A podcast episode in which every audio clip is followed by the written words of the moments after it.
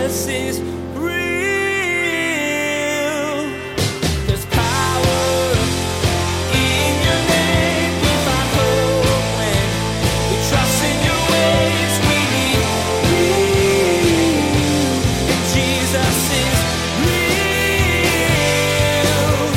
real. But listen, if you ever doubt if God is going to be faithful to you in the future, just like what he's done in the past, the cross shows God's seriousness about redeeming humanity, about redeeming you. And if God is willing to go to those lengths to redeem you, then what are you worried about the future? Why are you scared? There's a reason the Israelites told and retold the stories of God's great works and his faithfulness. Looking back on what God had done in the past gave them the hope they needed for the future. You can do the same. When you look back to times that God rescued you, it will build your faith in God's enduring goodness. In today's message, Pastor Daniel is going to remind you that you have even more to look forward to. You can look to the cross. Now here's Pastor Daniel in Joshua chapter 24 as he continues his message, Farewell, Joshua. Jesus is real. What you find is that there's a huge story, there's a redemptive story that's going on here.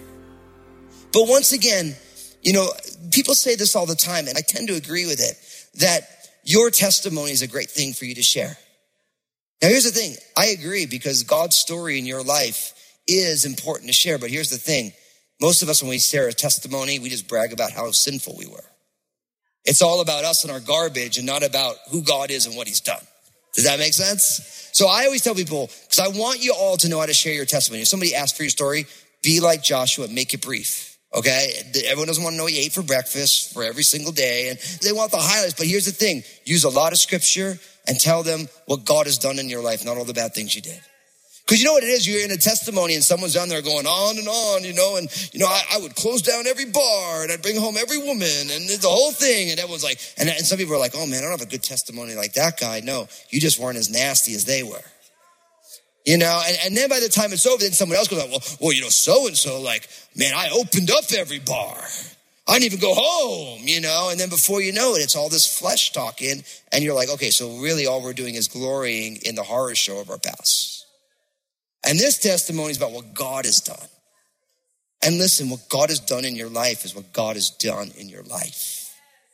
And don't be afraid to tell someone what God has done in your life. Because it's funny, people can argue about the Bible, and they do, but nobody can really argue about what God has done in your life. Now, I'm not saying that your testimony is better than the Bible. It's not. The Bible is God's word. But the story of what God, I remember I was talking to a family member about this, and he was really, he was well-read at being a skeptic, but I was better read. But that's a different discussion, And so he was giving me all of his things, of all of his reasons why he didn't believe it. And then I remember saying, I can tell you that God just did this last week. And he's like, well, that's rather subjective. I'm like, what are you going to say about what God did last week? And I gave him all these things. And he's like, I don't know what to say about that. I'm like, we should think about that. And it was funny though, because it was like, he knew he couldn't argue the story of what God had just did. So I love the fact that if you read the scriptures, the number of times in the Bible that you get the story of God calling Abram, ultimately, the children of Israel going to Egypt and God delivering them from a mighty hand, that gets rehearsed in almost every single book of your Bible. So over and over and over again, the story of God's redemption in the history of the children of Israel is used as a reminder of God's faithfulness. Now, here's the thing. For you and I, as followers of Jesus, we have an even better story of God's faithfulness, because you and I live on the other side of the finished work of Jesus on the cross. And when you think about what's going to happen next, you have to remember that it is a fixed historical fact that God sent Jesus, and he lived perfectly, and he always did those things which pleased his Father. And Jesus died on the cross for the sins of the world. It was a Roman cross, but he was put there by the Jewish people in cahoots with the Romans, and death could not hold him because he didn't do anything deserving of death, and he was resurrected from the grave. And not only was he resurrected from the grave, Jesus ascended bodily into heaven. And a whole bunch of people saw it. I wish there was cell phone cameras when that happened. I always imagine, can you imagine when Jesus was ascending into heaven, Peter and John, and they were like pulling the thing out. Whoa, look at the Lord. Where's he going? Can you imagine that? Wouldn't that be awesome? Then the angels show up. The angel's like, hey, men of Galilee, why are you staring at the sky right now? Jesus is going to come back the same way he went. And you can imagine like Peter be like, no way. OMGOSH, you can just imagine these guys with these cell phone cameras. And then you can imagine them posting on YouTube. You'd be like, that's fake. That's, computer animation. We don't believe that thing. But like, no, we were there. But listen, if you ever doubt if God is going to be faithful to you in the future, just look at what he's done in the past. The cross shows God's seriousness about redeeming humanity, about redeeming you. And if God is willing to go to those lengths to redeem you, then what are you worried about the future? Why are you scared? Because God is already taking care of all the big stuff. It's already finished. But we have to learn how to preach the gospel to ourselves. We have to learn how to remind ourselves of the story of what God has done. And what's beautiful is as we've studied from Genesis, Exodus, Leviticus, Numbers, and Deuteronomy, and now through the book of Joshua, we keep seeing that all of these things that went on, they all point to Jesus in different ways, don't they? Like Jesus said to the Pharisees, you search the scriptures, for in them you think you have life, but they are those which testify of me. So on every page of the Older Testament or the pre-New Covenant, even though really the New Covenant was at work in the Old Covenant, just Jesus hadn't come yet, right? On every single page, you see type and shadow of the work of the cross, the finished work of Jesus, God's plan for the Messiah. It's all right there for you.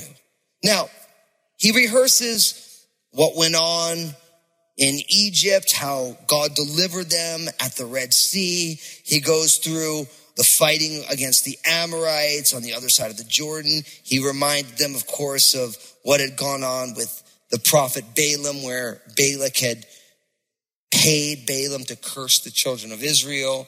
He goes through all of the different things that have gone on. And then he reminded them, of course, when you came into this promised land here, Jericho, you conquered everybody. And what I love here is really the fulfillment. If you look at verses 12 and following, he says, I sent the hornet before you, which drove them out from before you. Also the two kings of the Amorites, but not with your swords or with your bow. I have given you a land for which you did not labor and cities which you did not build, and you will dwell in them and eat of the vineyards and olive groves which you did not plant. Now, people argue about who the hornet is. And nobody really knows. So some people say it was some insects of warfare. God put fear upon these armies, and that was the hornet. And some people say it was an angel. And the rabbis say all sorts of really weird things about what the hornet could and couldn't be. So I'm not going to speculate. But I think what's beautiful is these verses are beautiful pictures of what God's grace is all about. You get to dwell in cities that you didn't build. You get to eat from vines you didn't plant. You get to live in a blessing that you did nothing for. And my friends, that's what grace is all about. The grace of God is the fact that you are acceptable in the beloved, even though you did everything to thwart that, except when Jesus sought you out, you agreed to be a part of that. And that's what grace is. Grace is that you get to live a life that you don't deserve, and that you live every single day with tremendous gratitude for the fact that what you're experiencing has nothing to do with you. See, the problem with humanity and the reason people struggle with putting their faith and trust in Jesus, and I'm sure there's some of you who are hearing this right now, or you're watching this on TV, or you're watching this on the internet, or you're here in one of our physical sanctuaries. You're like, why would I ever want to believe in Jesus when I don't get to add anything to it because I don't like a free lunch? But the thing is you can't add anything to your salvation. Like, all we bring to our salvation is our need of salvation. Like, all I brought to the equation was rebellion against God. And me getting to live under God's grace, filled with his Spirit, having the Bible open to me by the Spirit as we study it together. All of that is a gift. The ability to use gifts within the body of Christ and within the world at large. Guess what? Those aren't gifts that we developed on our own. The natural capacity was given as a gift. The passion to cultivate that gift, that's also given as a gift. And any effectiveness is also given as a gift. So we are left, if we think through the lens of the Spirit, through the eyes of grace, what we begin to realize is that the only thing we should be doing is humbling ourselves before the Lord and saying, thank you for so great a salvation. And when was the last time you were willing to dwell there? I think it was Amy Carmichael, the great missionary to India. She wrote this little book called If. And it was like on every page, it was just an if-then statement, you know?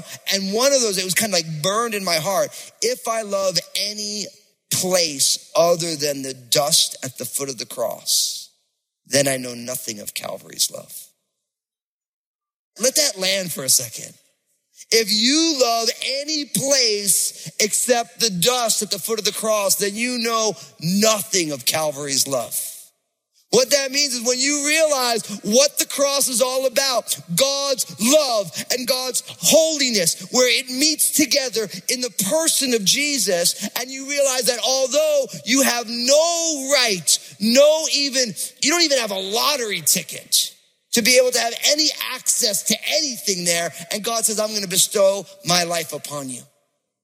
What did I do to deserve it? Actually, you didn't do anything to deserve it. Actually, you are infinitely not deserving of this.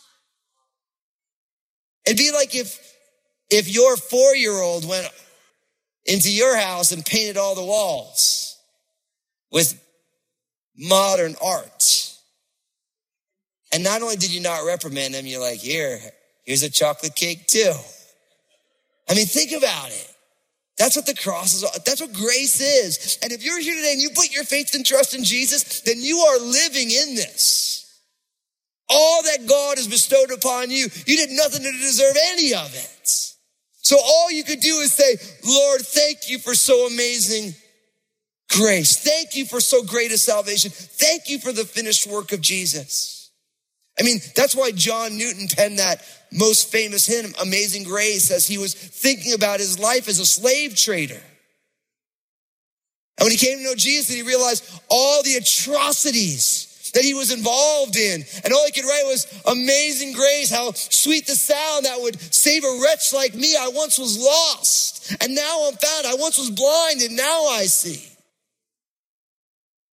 And each one of us stands in the same place. Maybe the details of your rebellion were different, but God is allowing you to live in the midst of blessings that you didn't have anything to do with.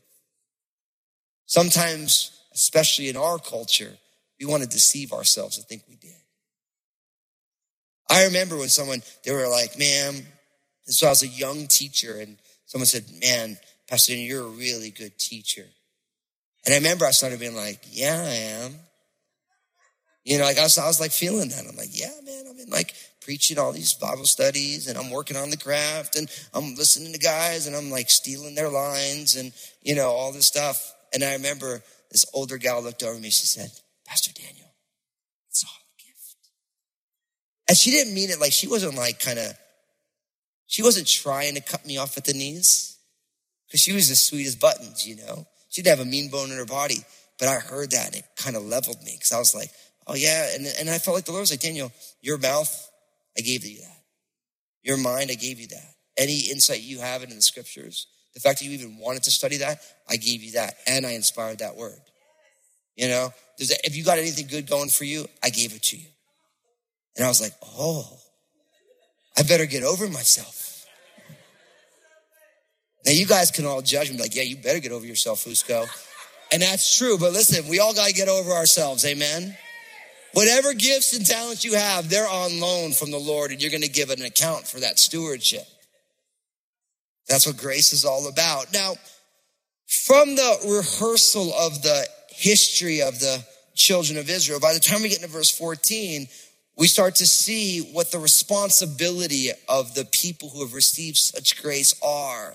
Look at what it says, verse 14. Now, therefore, fear the Lord, serve him in sincerity and in truth, and put away the gods which your fathers served on the other side of the river and in Egypt. Serve the Lord, and if it seems evil to you to serve the Lord, choose for yourself this day whom you will serve, whether the gods which your fathers served, which are on the other side of the river, or the gods of the Amorites, in whose land you dwell. But as for me and my house, we will serve the Lord.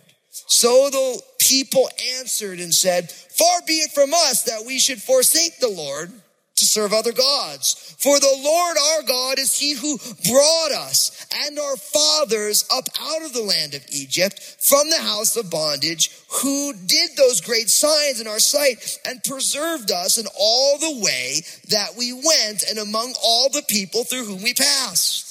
And verse 18, the Lord drove out from before us all the people, including the Amorites who dwelt in the land. We also will serve the Lord, for he is our God. Verse 19, but Joshua said to the people, you cannot serve the Lord, for he is a holy God. He is a jealous God. He will not forgive your transgressions nor your sins.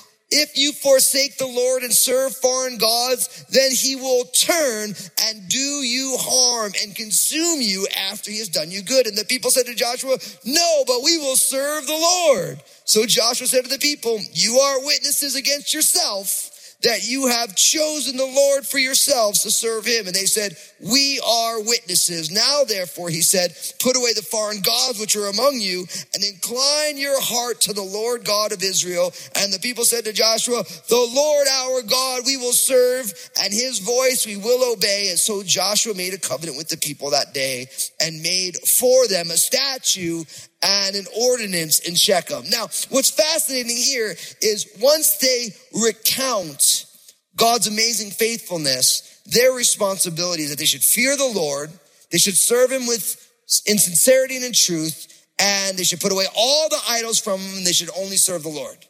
So really as God has been faithful to the children of Israel, all the children of Israel have to do is respond to God's faithfulness and be faithful to him, right? And Joshua keeps coming to them and saying, listen, whatever you do, don't be unfaithful to the Lord, right? And they're like, absolutely, we are going to serve the Lord. And then Joshua's like, well, you better put away all those idols that you guys got. And they're like, we will do it. We're only going to serve the Lord. We would only serve God. Definitely, definitely, definitely. And you notice how Joshua isn't buying it, right? Now, the reason it's sad because Joshua's actually speaking to them prophetically, because by the time you get to the book of Judges, what's the most common phrase in the book of Judges? Anybody know? Children of Israel did evil in the sight of the Lord. They went after other gods. Now, here's the thing. You and I need to learn how to radically trust God and be radically skeptical about ourselves. That's what we have to, write that down. Trust God radically and be radically skeptical of yourself. Because the children of Israel were presumptuous. They assumed that because God had been so faithful to them, they were definitely going to be faithful to him. Just in the same way, the apostle Peter was presumptuous when Jesus said, listen, before the rooster crows 3 times, you're going to forsake me. Or twice, and you'll forsake me 3 times. And Peter's like, no way, Jesus. What do you know? You don't know what you're talking about. I'm always going to be here with you. I'm going to die for you. And before you know it, what happened to Peter? He's like, I don't know the man. There's a little slave girl. And he's like, I never even met the guy. Right? Because he presumed that he was better off than he really was. You know, and then you think about things like it says in the scriptures, like the heart is deceitful above all things and desperately wicked. Who can know it? Listen, your capacity for evil knows no end. And I know we love Jesus and we're always going to be there for Jesus, but let's just be honest. Most of us are just super unfaithful to the Lord. It's like, we love Jesus until the cute guy shows up. And that cute guy says, oh, I think you're so cute. And then before you know it, you're not following Jesus for a season. Or, man, Jesus is awesome until there's a big party. I'm going to the rave out in the desert. You know, going to go to Burning Man. I mean, listen, Burning Man, just think of the name. That's all you need to know. Right? But go to Burning Man. I'm going to have some crazy experience. And then you're like, oh, yeah, I just left Jesus somewhere else so I can go to have this experience. Or I love Jesus. I'm going to be faithful to Jesus until there's a lot of money that I can make if I cut a couple corners. Right? So the human condition is that we are radically unfaithful. By the time you get to the prophets, they're constantly calling out the children of Israel on spiritual adultery. So much so that one of the prophets actually, God asked him to marry a prostitute as a living letter to the children of Israel. You'll give yourself out to anybody who you think will bless you, but I'm still not done with you yet. So here's the question for each one of us. What are the idols in your heart? Martin Luther said it. Now listen, I quote Martin Luther not because I agree with everything Martin Luther said. Martin Luther said a lot of really great things. But you realize that if you read anybody, you got to chew on the meat and spit out the bones. Does that make sense? Because I know we live in a day and age, God forbid you, I've had someone say to me, I can't believe you quoted this person. You know this person believes this and this. And I'm like, look, all truth is God's truth. And so if someone said it, it's good. I'll quote them on it. I mean, I believe everything they said. The only thing I believe in totality is the Bible. Everything else, I chew on the meat and spit out the bones. Does that make sense? And I said it because people freak out. I quote Martin Luther. Martin Luther taught us so much, but he had a lot of things he was totally wrong about. Like his view of Jewish people, totally wrong. His view of the communion table, totally wrong, I believe. You know what I mean? But I'm going to quote him anyway because he was totally right on this piece. He said that the reason the Ten Commandments begin with, I am the Lord your God, and you shall have no other gods before me. He said, because the human heart is of idol factory. And the reason you'll break all the other of the commandments is because you end up breaking the first one first. If you violate that God is your God, that's the only reason you'd kill somebody. It's the only reason you'd steal from somebody. It's the only reason you would violate the Sabbath in that culture. Because really what you're saying is, I don't trust God. Because I don't trust God, I'm going to do this. I'm going to covet my neighbor's stuff, all this stuff. It all begins with breaking the first commandment. So really what he's saying is that the Ten Commandments unpack a human heart idol problem. But the thing is although we live in a different culture, people are exactly the same. All of us have them. We have the propensity to want to be unfaithful to God so that we can do other things. And what I love about this is if we learn how to radically trust the Lord and we learn how to be really skeptical about ourselves, then when you look in your heart and you see what the propensities are, then you're not too proud to presume that you're not making bad decisions because of those propensities. See, Jesus did not submit himself to mankind because he knew what was in them. And that's true for us as well. So we always say here at Crossroads that we're all in process. And that's why we're a place of grace. So no one's judging anybody here. But listen, you got idols in your heart, so do I. We have the propensity to be unfaithful to God for other things. And if we say, Lord, will you show me what are the objects of my affection that vie for that place of primacy in my heart that only you deserve? Show me what those are so that I can understand what they are and I can do battle against them. I think we would all do way better.